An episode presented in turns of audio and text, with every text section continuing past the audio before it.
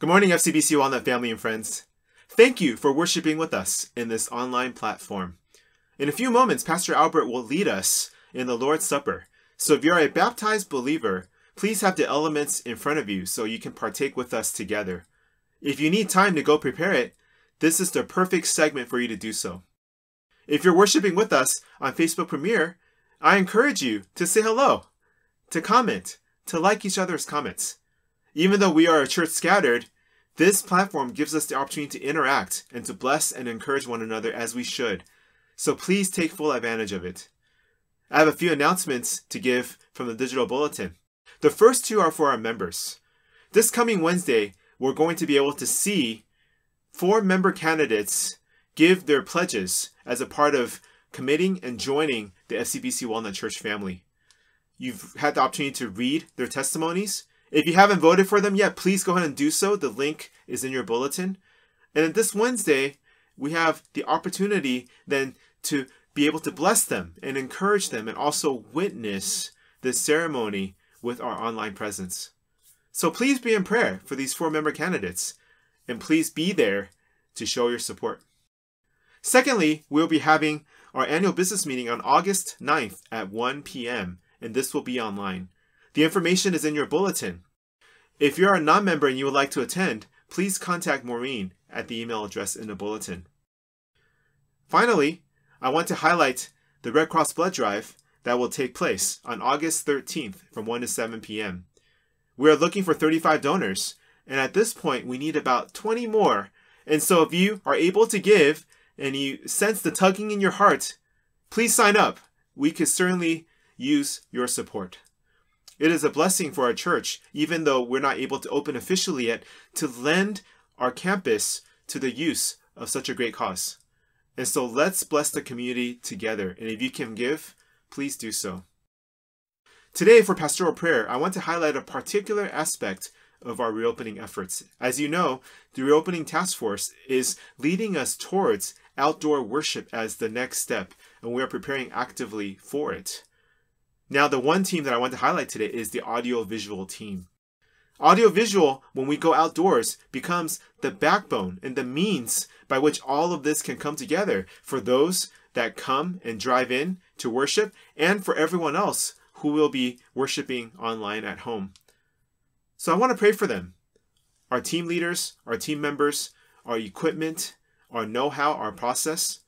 And I hope that all of us, even if we're not on the audiovisual team, are prayerful for them so that we as a church can regather together through everyone utilizing their gifts in ministry. Please join me now as we pray. Heavenly Father, we thank you so much for this morning that we could gather in this online platform. And Lord, we know that this is not the same as seeing each other face to face. This certainly is a shadow of what it's like to be physically present in corporate worship. But we're so grateful, Father, for the means that you have given to us through the ingenuity of people that you have given wisdom and knowledge to be able to build the platforms and the opportunities that we have now to engage in this way. Lord, we can say that even though the building is closed, that the church is certainly not closed because the church is the people. And so we continue to trust you, God, as we pivot towards outdoors worship in your perfect timing. Lord, we want to pray, Father, for our audiovisual team for the leaders, for the members. God, that you would strengthen them, that you would lead them and guide them, and that we will support them with our words and our actions and our encouragements. Father, we ask, God, for wisdom, Lord, to be able to come up with a process that will work the best for the people there, as well as to be able to stream to the audience that is online. We pray, Lord, for the equipment that we need, that you would help us to acquire and discern what is useful. We pray, Father, for the people and the training that is required, that you would raise the volunteers and also help them seize the disciple making opportunities to be trained. And Father, we ask God, above all, Lord, that we would remind ourselves, Lord, who we are as your children, that as the household of God, that we are called to glorify you and one way of doing that is to gather for corporate worship. So we know, Lord, that not all of us will come back at once for many good reasons, but we do pray that you will put that yearning in our hearts, that then through the means of audiovisual, working effectively in unity and diligently and faithfully, Lord, that we're able to draw near to you as one people. We thank you, Father, for that vision to pursue you at all costs. And we ask God that you would shape our hearts and shape our homes and shape our groups and shape our teams, Father, to bend towards following you together as a spiritual family. In Jesus' mighty name I pray. Amen. Good morning, church. Welcome to the communion service. 1 Corinthians chapter 11, verses 23 to 26. For I received from the Lord what I also passed on to you. The Lord Jesus, on the night he was betrayed, took bread, and when he had given thanks, he broke it and said, This is my body, which is for you. Do this in remembrance of me. In the same way, after supper, he took the cup, saying, This cup is the new covenant in my blood. Do this whenever you drink it in remembrance of me. For whenever you eat the bread and drink this cup, you proclaim the Lord's death until he comes. You know, Jesus instituted the Holy Communion. For 2,000 years, this tradition has been passed on from generation to generation, and today it comes to us. Have you noticed as you read the passage that I just read to you, 1 Corinthians chapter 11, verses 23 to 26, that when Paul introduced the Holy Communion and introduced us to the Lord of the Holy Communion, he fades into the background. And Jesus is the focus. Jesus steps up and begins to speak what is Holy Communion, just like he did uh, in, on, on the night he was betrayed. So he, today as we stand together, it is as if Jesus is standing with us. And then he took bread and said, This is my body for you. Eat it in remembrance of me. And after supper, he took the cup and said, This is the new covenant in my blood. Drink it in remembrance of me. So today, as we observe the Holy Communion, it is Jesus who comes into our midst. And I hope that Jesus is the one, as you sit in your respective home, that will minister to you through the cup and the bread, so that together we, people of God, will come and remember the Lord. Remember His love, remember His sacrifice, remember His substitutional death on the cross to redeem us, to cleanse our sins, and, and, and reconcile us with the Heavenly Father. So let's pray together. Let me lead you in a prayer of confession. Our Lord Jesus, we want to thank you for this time together. As we come together, Lord, we confess that sometimes we are fearful, we are afraid. Lord, we confess that sometimes we are anxious, and sometimes, Lord, we don't know about the future, and therefore we lose our bearing. But today we ask for your forgiveness that our faith is anchored in the gospel, in the Lord Jesus Christ, and in the cross of Jesus. That, Father, I pray that as we come before you, uh, for some of us, we confess that, Lord, we are already in a state of lukewarmness. And for some of us, Lord, we are just lacking and we, we are very becoming more and more passive in our faith. We take the attitude of wait and see and not doing much and not really living a vibrant life to be disciple of Jesus Christ. Lord, we confess our shortcomings and our weaknesses. May you come to us, empower us, be our shepherd, guide us, draw us to Jesus, enliven our faith, Empower us with the Holy Spirit and your holy word that we may live for you. Thank you, Lord, for this time as we come together to remember you. In Jesus' name we pray. Amen. If you have the communion elements with you, please uh, take it in your hands. And if it is possible, I want to invite you to stand even from your respective home with me and observe the Holy Communion together. And remember, the Holy Communion is for those who are born again, uh, baptized members of the church. If you have not been baptized, we ask you to wait, but you can join us by observing from your heart and join us together to remember the goodness of God. On the night he was betrayed, he took bread and said, This is my body for you. Take in remembrance of me. Let's remember the Lord. Let's eat together.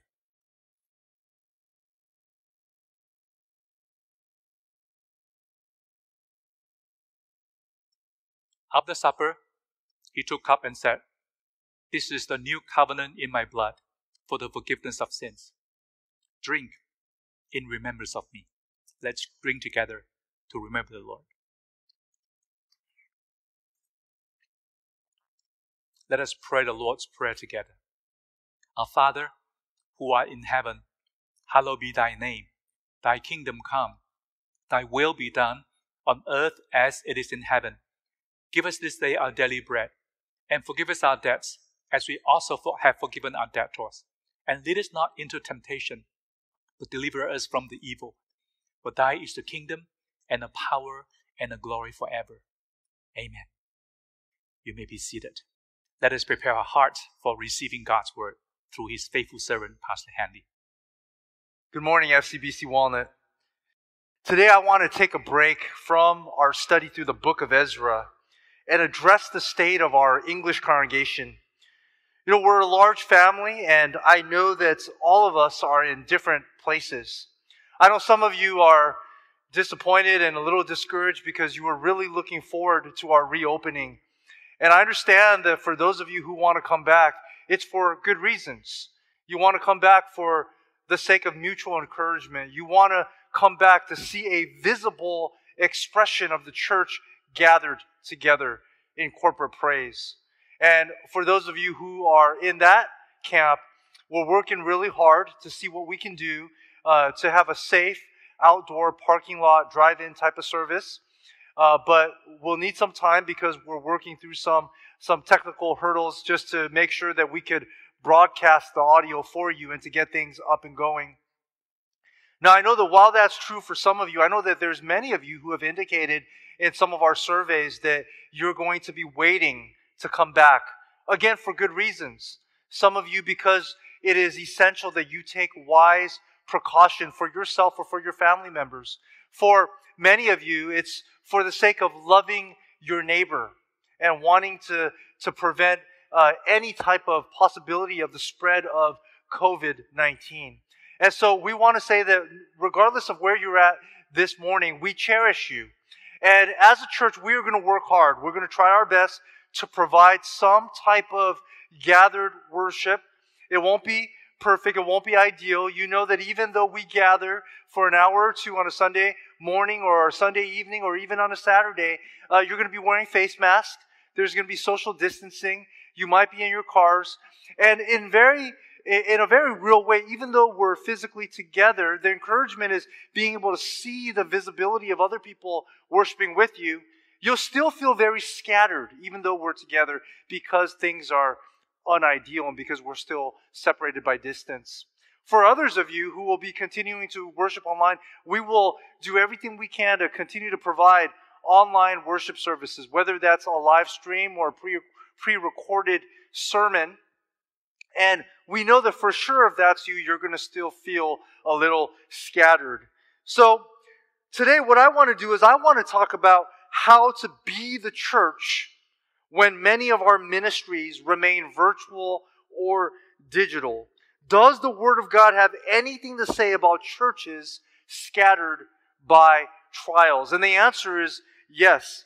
I've entitled our sermon today, Sovereign Guidance for a Scattered Church sovereign guidance for a scattered church. And yes, I'm having a little bit of fun with the title because you know that the word that the California state uh, government uses for guidelines is often called the guidance. There is, there are, there are California guidances for houses of worship or places of worship. There are LA County, there is an LA County guidance put out for places of worship and houses of worship. And so the Word of God also provides a guidance. There is a sovereign and divine guidance for a scattered church.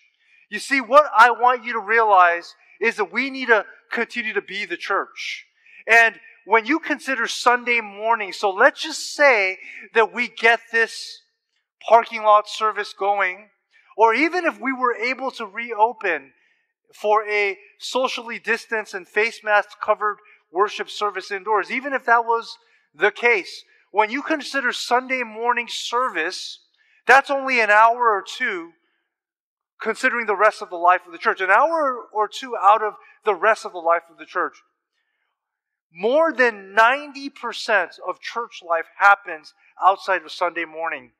And for us, we know that much of that, the majority of the life of the church right now, is happening online or on virtual space. So we need to address this. Is there an ecclesiology where we can look at what is essential to the physical gathering, but what are things that we would prefer in, in a physical uh, in, in, physical in-person types of ministries and it's preferred that way it's better that way but it can also be done online that's what we're going to see this morning so if you have god's word turn with me to 1 peter chapter 4 1 peter chapter 4 and we're going to start in verse 7 the pericope the unit of thoughts is 1 Peter chapter 4, verses 7 to 11.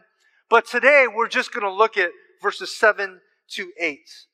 And we are going to, we're going to pick up in verse 7, where Peter begins by giving a scattered church the proper perspective, the proper mindset for thinking, the proper mindset of hope. And so I want to begin today with that introduction. There's an introductory point in the very first part of 1 Peter chapter 4 verse 7 and it says the end of all things is at hand. The end of all things is at hand. This is a perspective.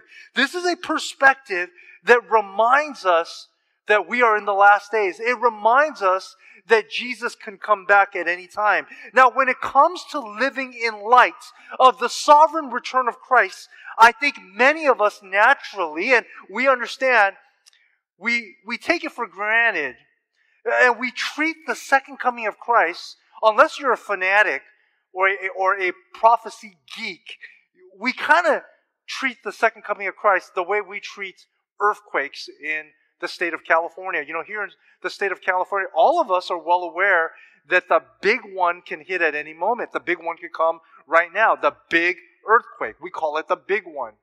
And we may have earthquakes here and there, but largely, most of us live our lives forgetting about the fact that the big one will come. We kind of just said, okay, we're sick and tired of hearing that warning. And most of us are living as if, yes, we believe that the big one can come and will come at any time, but we live as if it won't happen in our lifetime. Now, most of you have earthquake kits of some kind, but many of us, we don't prioritize that, right? And so I think at the end of the day, sometimes we think of the second coming of Christ in that way. We believe it's going to happen. We believe it can happen anytime, but we live as if it will not happen in our lifetime. And so when we are hit with trials, when we're hit with something like a pandemic, and it's not a real earthquake, but it shakes up our faith, it shakes up the course of how we do church, sometimes we lose our perspective and we panic during times of trouble. We panic during pandemic because we fail to live in light of the parousia. The parousia refers to the second coming of Christ. So the first thing I want us to see is hope through urgency. Peter teaches us in an introductory point how to have hope through living with urgency. I want you to notice Peter understands how important your view of the future is. Having some reasonable predictability about the future gives you a sense of security, peace, and hope.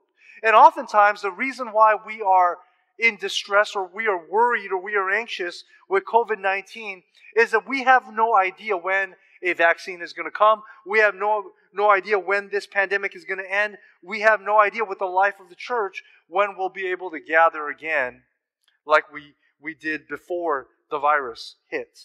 And so, let me put it in a few ways to bring it home for you just this point of the of the importance of having a proper perspective of the future.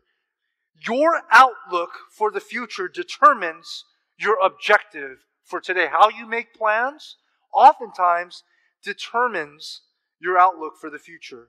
Your perspective, how you think about the future, determines your priorities for today. What you prioritize, what I prioritize is often determined by the perspective that we have in terms of what's going to happen in the near or distant future. Put another way, what you believe about tomorrow impacts how you behave today. Your belief impacts your behavior. This is basic to how we make plans as human beings. And so, if you consider that Peter says, the end of all things is at hand. What is the end of all things? I think this needs to be taken in context. And it's the context is set for us. We're in 1 Peter chapter 4, verse 7, but if you just look back in your Bibles at verse 5, now we're talking about the very same chapter, two verses up in verse 5. 1 Peter 4, verse 5 is very clear. It says, But they will give account to him who is ready to judge the living and the dead. And when you put that into context, it's talking about warning for the final judgment. Christ will come back at any time. And on that day, there will be salvation and deliverance for God's people, but there will be judgment for all those who have rejected Christ. And so, very, it's very clear that the end of all things refers to the second coming of Christ, the day of final judgment, the day where God will come back to judge the world. That's in immediate context. But what else do we know? We also know that in 1 Peter chapter 1 verse 5, in 1 Peter chapter 1 verse 5, it talks about a salvation that is ready to be revealed in the last times. That phrase, the last times, it's the same idea as, as the end of all things. That we in the church age, we are living in the last times now, and we're waiting for the day that Jesus will return to reveal salvation, final salvation for those who believe. So it is the day of the Lord, it is the day of judgment for those who do not believe, but it is a day of salvation, of final salvation and vindication for all those who do believe. Now, what does it mean at hand? The end of all things is at hand. You see, Jesus is coming back, but just like we mentioned, where we kind of live as if, hey man, it's been a long time. It's been such a long time since Jesus promised that he was going to return. Jesus, Jesus is saying, Peter is saying the same thing. Peter is saying, you folks might think Jesus isn't coming back soon. Because by the time Peter writes, some time had passed since Jesus had ascended back into heaven.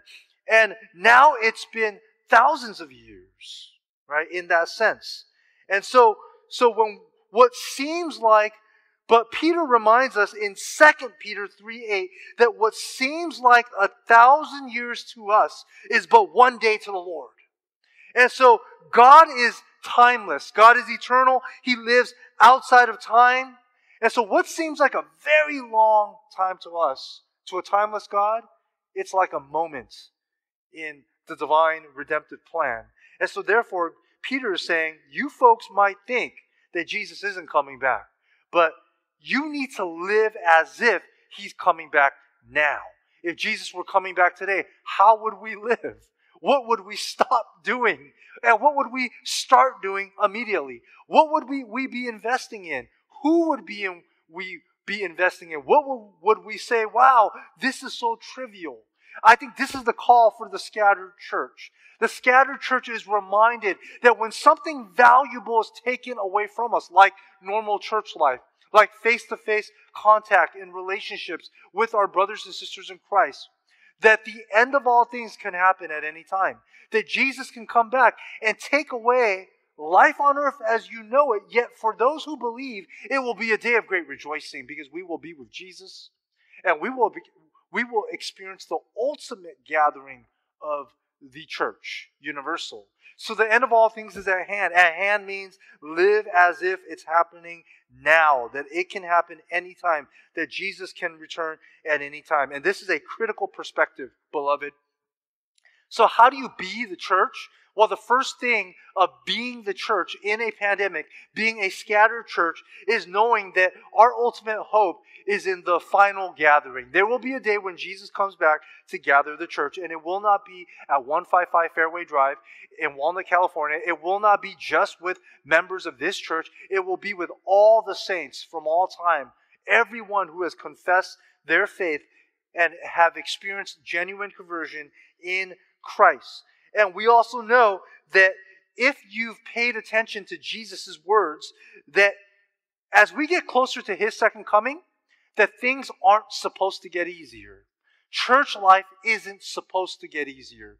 Things aren't supposed to get better. In fact, Jesus warns us that there will be trouble, there will be persecution, it will be harder to worship Him, and things are not going to get better. But that's because it's like birth pains. It's like birth pains, right? It's there's pain that's coming. There's that. There's the trial, and and but the new creation is coming. That soon the old creation through pain will give birth to the new creation that Jesus will usher in. And so that's the mindset that we have to have. And so that means that, yes, even if we're waiting for the day where we can gather again, we must not just sit back and wait. There's a way to wait. There's an active waiting. There's a waiting with urgency. You see, our hope is not just in waiting, because when we sit at home and just wait, so again, whether we are waiting responsibly uh, because we want to wait to come back because we want to love our neighbor, or we're waiting with anticipation because we want to come back to mutually encourage each other, even in an outdoor service. There's a way to wait. And that waiting is to continue to wait, but not sitting back, waiting while actively living passionately through Christian living.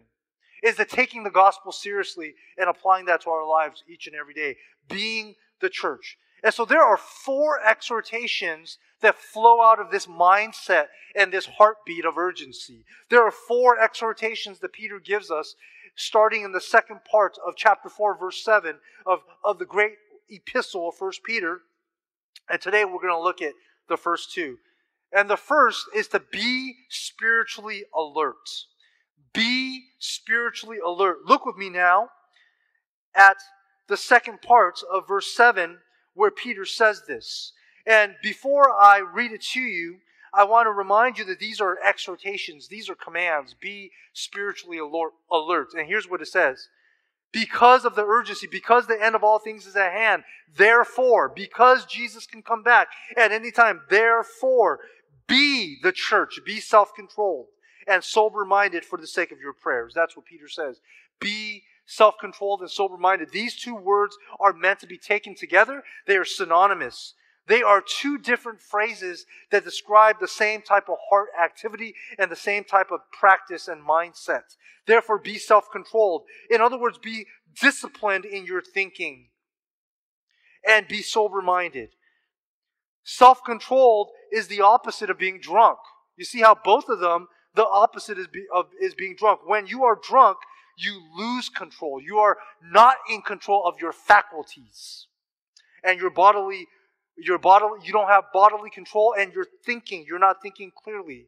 So when you're drunk, you lose self control. But also when you're drunk, we call that you're not sober. You are not sober minded. You can't think clearly. So both of these are, are talking about a very sober and controlled mindset and perspective. It is the opposite of being drunk, right? And when you think of the world, there's all kinds of conspiracies going around deceiving people. There's all kinds of fear going around deceiving people. And then there's all kinds of political thoughts going around deceiving people. There are false teachers teaching uh, false religion, all types of stuff. There's social media hype. There are good things out there and there are bad things. There are things that are great for us to know, and there are things that damage our mindset as Christians. And if we are not sober about our prayers, if we are not sober about biblical truth, if we are not sober about what Jesus has revealed to us, then it's easy for us to get depressed, discouraged, downtrodden, or hopeless. And so to have hope through urgency means to be controlled in our thinking, be controlled in our emotions, be sober in our thinking, be sober in our in our words. Now, this is not a new thought. This idea of being sober minded has been mentioned several times in Peter. I want to show you these cross references. In 1 Peter chapter 1 verse 13, Peter says, "Therefore, preparing your minds for action." You see that? It's this idea of your mindset, your perspective, right? Preparing your minds for action and being sober minded. Set your hope fully on the grace that will be brought to you at the revelation of Jesus Christ. You see how Jesus is, I mean, Peter is almost saying the same type of thing. He's saying that giving the same type of exhortation, the same context. He's saying, be prepared in your mindset, in your actions. Be sober in your thinking because your hope is in the fact that the end of all things is at hand. Your hope is on the fact that Jesus Christ will be revealed to you, that he's coming back, right? Same context, same thinking. Now, a slightly different context, but same type of exhortation. 1 Peter chapter 5, verse 8. 1 Peter chapter 5, verse 8. Peter says, be sober minded, right? So be alert. Be sober. Be watchful. Be alert. Be spiritually alert. Because your adversary, the devil, prowls around like a roaring lion seeking someone to devour. So, I'm not saying that Satan is sitting behind the scenes causing a pandemic. I'm, we don't have evidence of that. But it shouldn't escape us for a moment that Satan could be behind all things that would bring evil and despair to this world. We can't sleep on Satan for a moment that he does want to destroy the church. He does not want the church to gather. And he will use every agency, every, whether it's disease or dictators, whether it's governments or just educational systems or just persecution from unbel- unbelievers. He will use any means possible to stop the church from being the church. So, what we want to where we want to live for Christ and how we want to live to our Christ is to be sober and alert to these things. And to understand that whether we are gathered physically or gathered spiritually on a digital platform, that we can still be Jesus's church. But we, it begins with, with being spiritually alert. Now, in our passage, we take sober minded and self controlled uh, together to be spiritually alert. And notice the purpose for this. If we go back, it says, for the purpose of our prayers, right? It says, therefore, be self controlled and sober minded. Why? For the sake of your prayers. What does this mean? Why is the purpose of prayers? Because I want you to consider something. How we are united. So, even if we were to gather physically, in person, even before COVID, what unites us is our salvation. You understand this? That, that when we're sitting in this room together, and we hope that that day comes soon. When we're standing in this room worshiping together, when we're gathering in small groups in the room, so our physical gathering, what unites us is often, or is ultimately, not often, it's all the time, ultimately, it's spiritual. It is a spiritual union with Jesus Christ. It is a spiritual relationship with Jesus Christ. That's what unites us. It is spiritual. Our confession, it is spiritual. Our prayers, when we pray for each other, it is spiritual. When we take communion, there is a symbolic presence, a memorial celebration, but there is a spiritual presence in that sense of it, we are united spiritually when we take the Lord's Supper together. It is spiritual. So, doesn't it make sense? Isn't it logical then that if what unites us is spiritual, then the action that ultimately keeps us united must also be spiritual.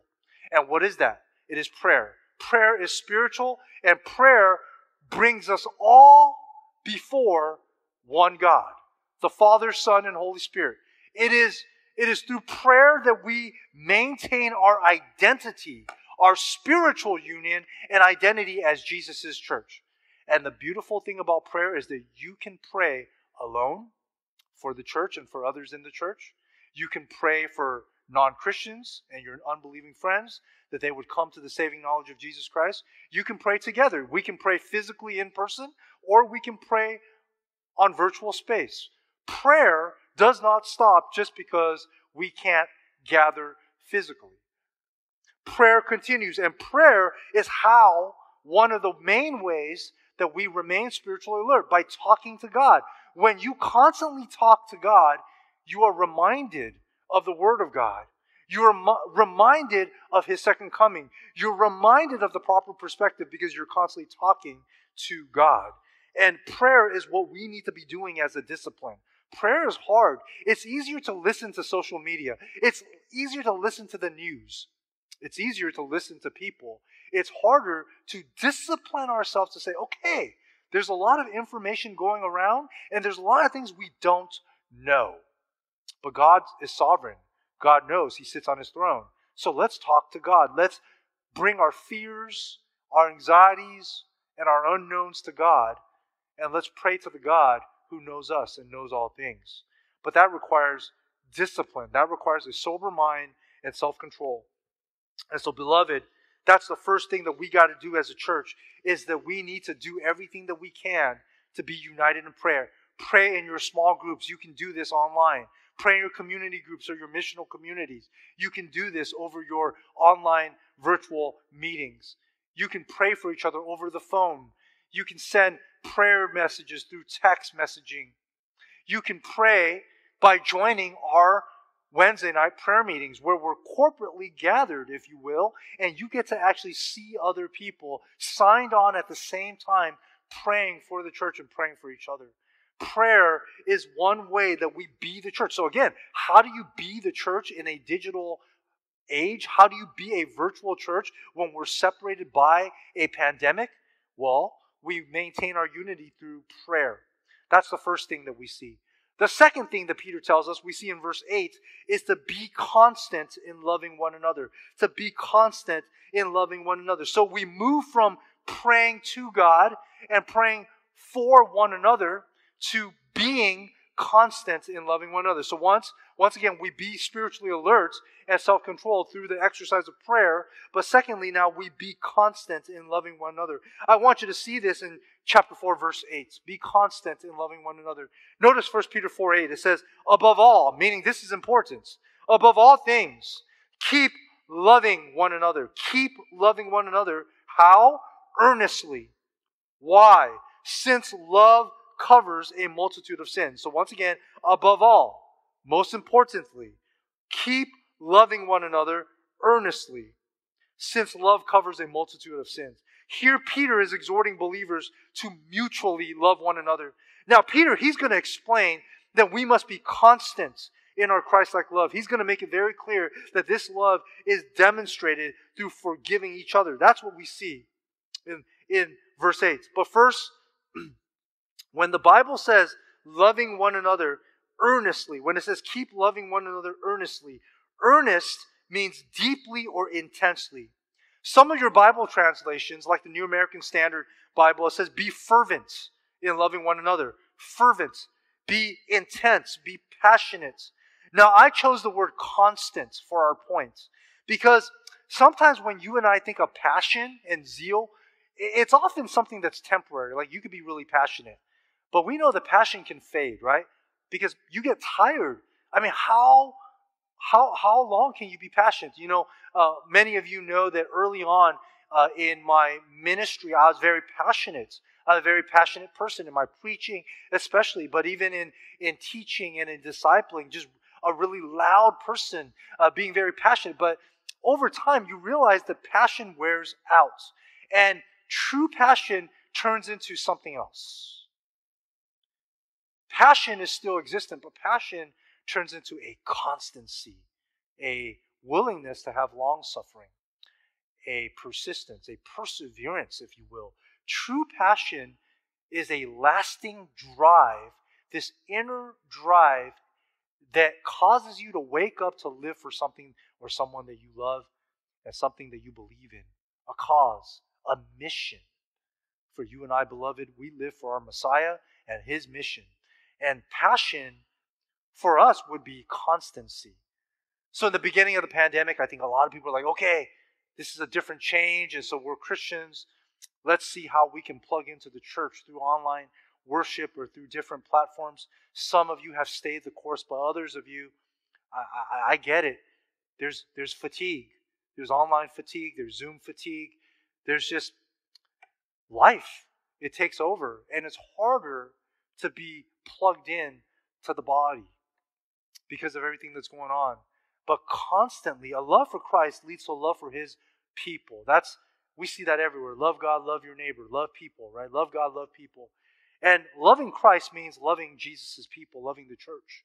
And so a constant love for Christ must lead to this constant, this earnest and deep, genuine love for one another, this fervent love and notice the word keep. constancy. Keep loving one another. Don't let up. Don't grow. Don't let fatigue set in.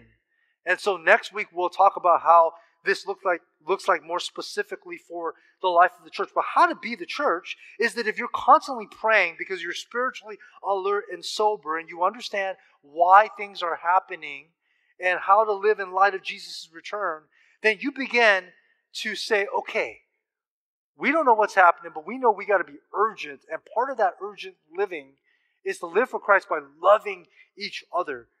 And so when it talks about an example here of forgiveness, I want you to see this. It says, since love covers a multitude of sins. So why should we keep loving one another? And I want to translate that for you in a practical way. Love covers a multitude of sins. I want you just to say this. You can say it in your homes right now.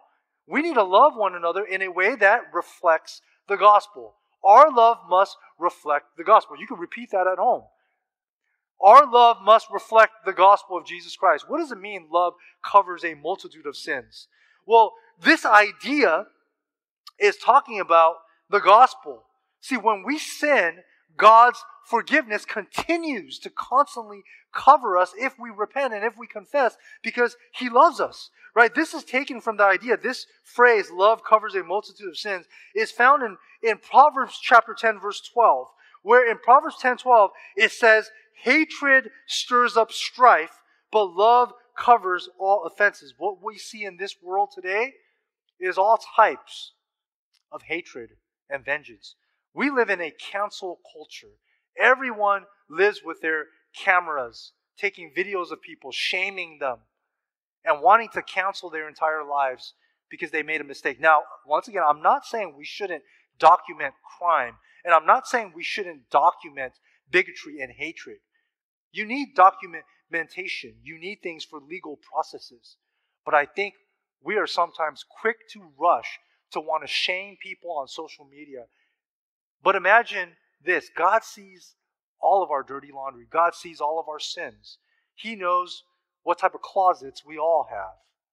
Yet at the end of the day, Jesus bore all of our sh- sin and all of our shame. Imagine if Jesus broadcasted all of our shameful sins to the world.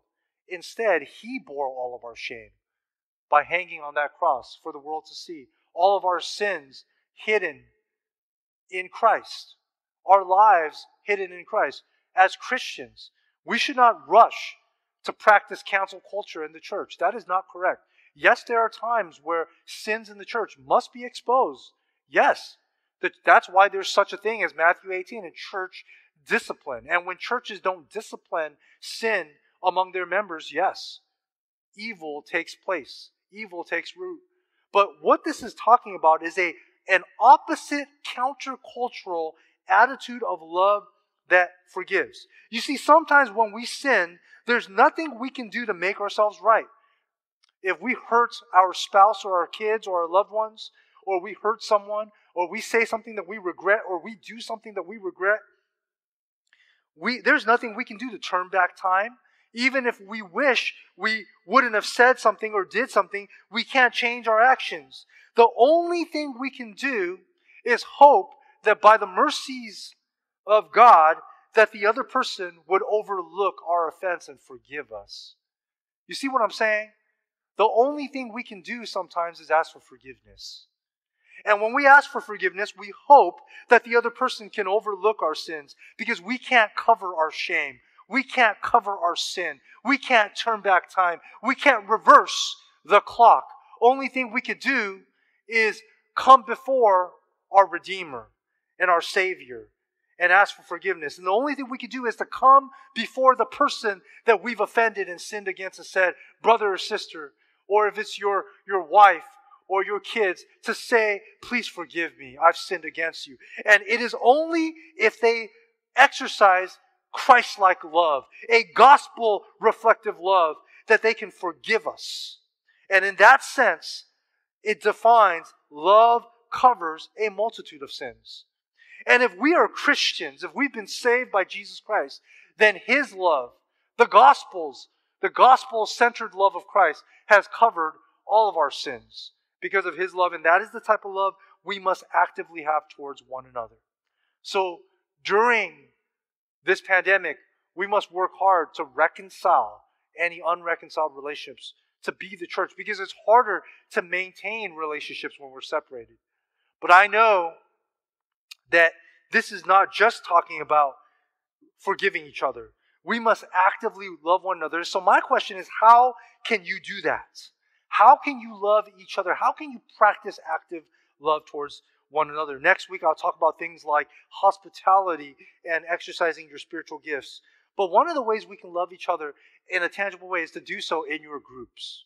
I know not everybody is part of a group, but I know that there are there are many of you in small groups, community groups, or missional community groups. And in doing so, you can practice love for each other through caring for each other, through praying for each other, through providing for each other, through grocery shopping for each other if that's a need, through sharing resources, through encouraging each other. How can you love each other? And so, uh, even if you're not in a group, I'm going to give you an opportunity later in the application that you can join a group now. Okay, so, um, but this idea of stirring one another up and loving each other because the end of all things is at hand is an idea that we also see echoed in the book of Hebrews. In the book of Hebrews. In Hebrews chapter 10, verses 24 to 25, we see the same type of exhortation that we need to love each other all the more because Jesus is coming back.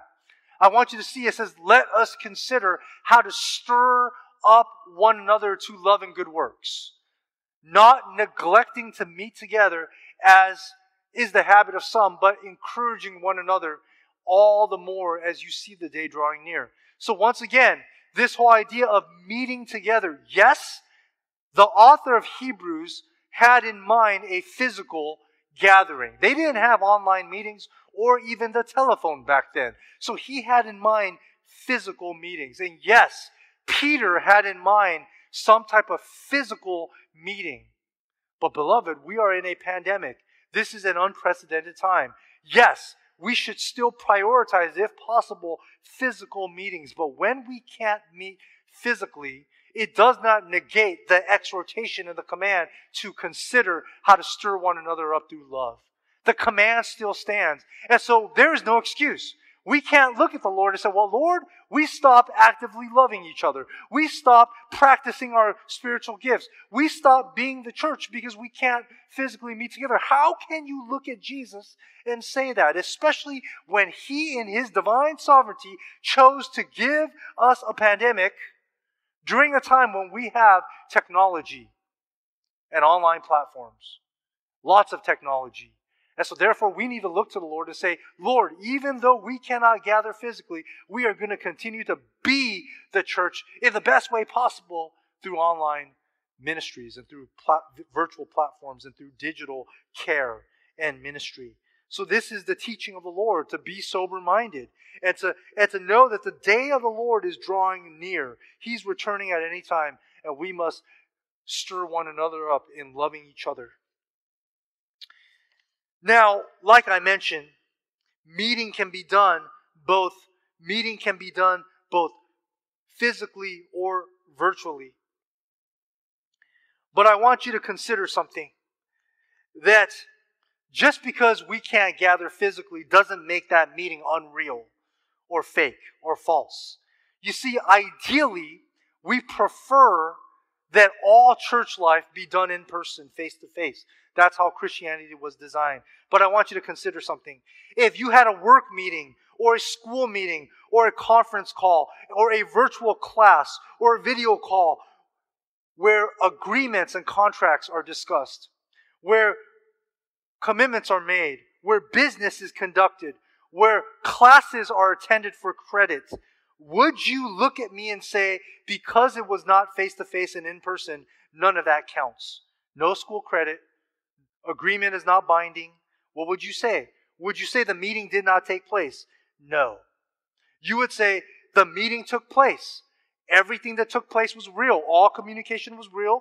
All agreements are binding. All classes attended online should count for credit as long as they are taken for credit and not audited. All of that, same mindset, business deals online counts. business transaction online counts? If that is true, then church life practiced online must count. And it is with that that I want to give you this. That, that when you come back, there will be some risk for some of you who will be coming back for, for in-person worship, God willing, in the parking lot. It will not be perfect. You will be, you will be, again, like I said, distanced and in face masks, but you will be encouraged through the visible expression of the gathered church. And in that moment, remember that it counts.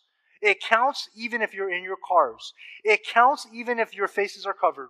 It counts even if you're waving and saying hi from a far distance. It counts. Because it is the heart, it is the actions, it is the intention that Jesus looks at. For those of you worshiping online, separated by distance, but united on a virtual platform, spiritually united, it counts. It counts because a digital expression of love is still a real expression of Christ like love. A digital expression of worship is still a real expression of worship in light of a pandemic and in light of a, a crisis. So, here's the big idea. The big idea this morning is be spiritually alert and constant in loving one another because our hope is in the urgency of Christ's return. Once again, be spiritually alert and constant in loving one another because our hope is in the urgency of Christ's return. Let me give you a few points of application. And please bear with me. I know we are going longer than I anticipated. But, but to set you up for next week, because this is a two part series, is that there are a few church essentials that are best done in person and ought to be done in person and almost only can be truly done in person. Okay? And so these are church essentials, essentials to being the church. Number one is corporate singing. There is something uplifting when you're standing in a room and there are, are many voices, maybe hundreds of voices or thousands of voices united in song and praise, corporate singing, corporate worship through praise and music. Obviously, that can only be done through in person worship services. You can't really do that well online. Yes, you can get into a Google Room or a Zoom call, but, but you know that all the voices are going to intersect unmixed, and it's just going to sound really weird when everyone's talking over each other, right? So this can only be done in person. Secondly, the ordinances of communion and baptism, the Lord's Supper and baptism. Yes, we've been taking the Lord's Supper online, but when you're in person taking it together in the same room at the same time, that's how it was designed. That's why that's that's that's why we see the exhortation in First Corinthians of waiting until everybody is there to take it together. Yes, we're doing it online right now, but that's uh, that's just a temporary measure. The ordinances are, are ultimately meant to be practiced in person. So that's why there's a lot of churches that have waited until they come back, until they take the Lord's Supper. And then, secondly, baptism can only be done in person. You can't do a baptism over online, right? You need to do it in person. And the, both of these ordinances are meant to be done in the physical presence of the church. Number three, face to face fellowship. Obviously, if it's face to face, it needs to be done in person where you can lay hands on people and pray. So, this idea of face to face fellowship. I'm not talking about digital fellowship, I'm not talking about face to face online, but I'm talking about in person fellowship can only be done in person. And fourth, community outreach events or any type of, of large gathering outreach event or in reach event, community outreach events where you're reaching the community. Often, that, that you can only do that in person. But these are only four things. These four things need to be done in person.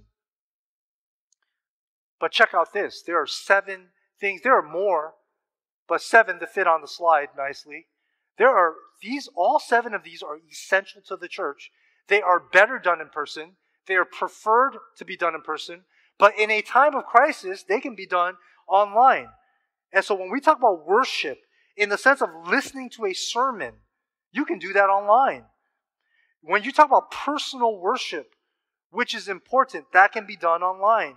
Number two, Bible teaching and Bible study. This can be done online, and it is being done online.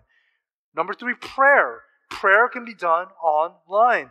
Evangelism can be done online. I'll lean into this more next week.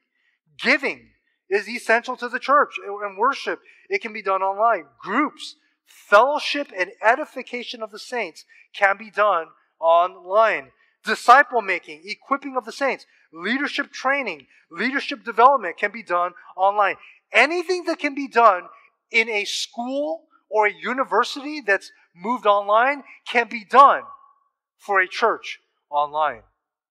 And so, once again, if you are not part of a group and you want to join a group, please email assimilation at fcbcwalnut.org. I forgot to put the email on the slides for you, but assimilation at fcbcwalnut.org.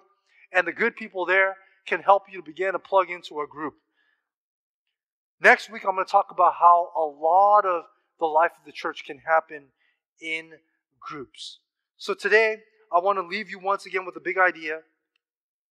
Be spiritually alert and constant in loving one another because our hope is in the urgency of Christ's return.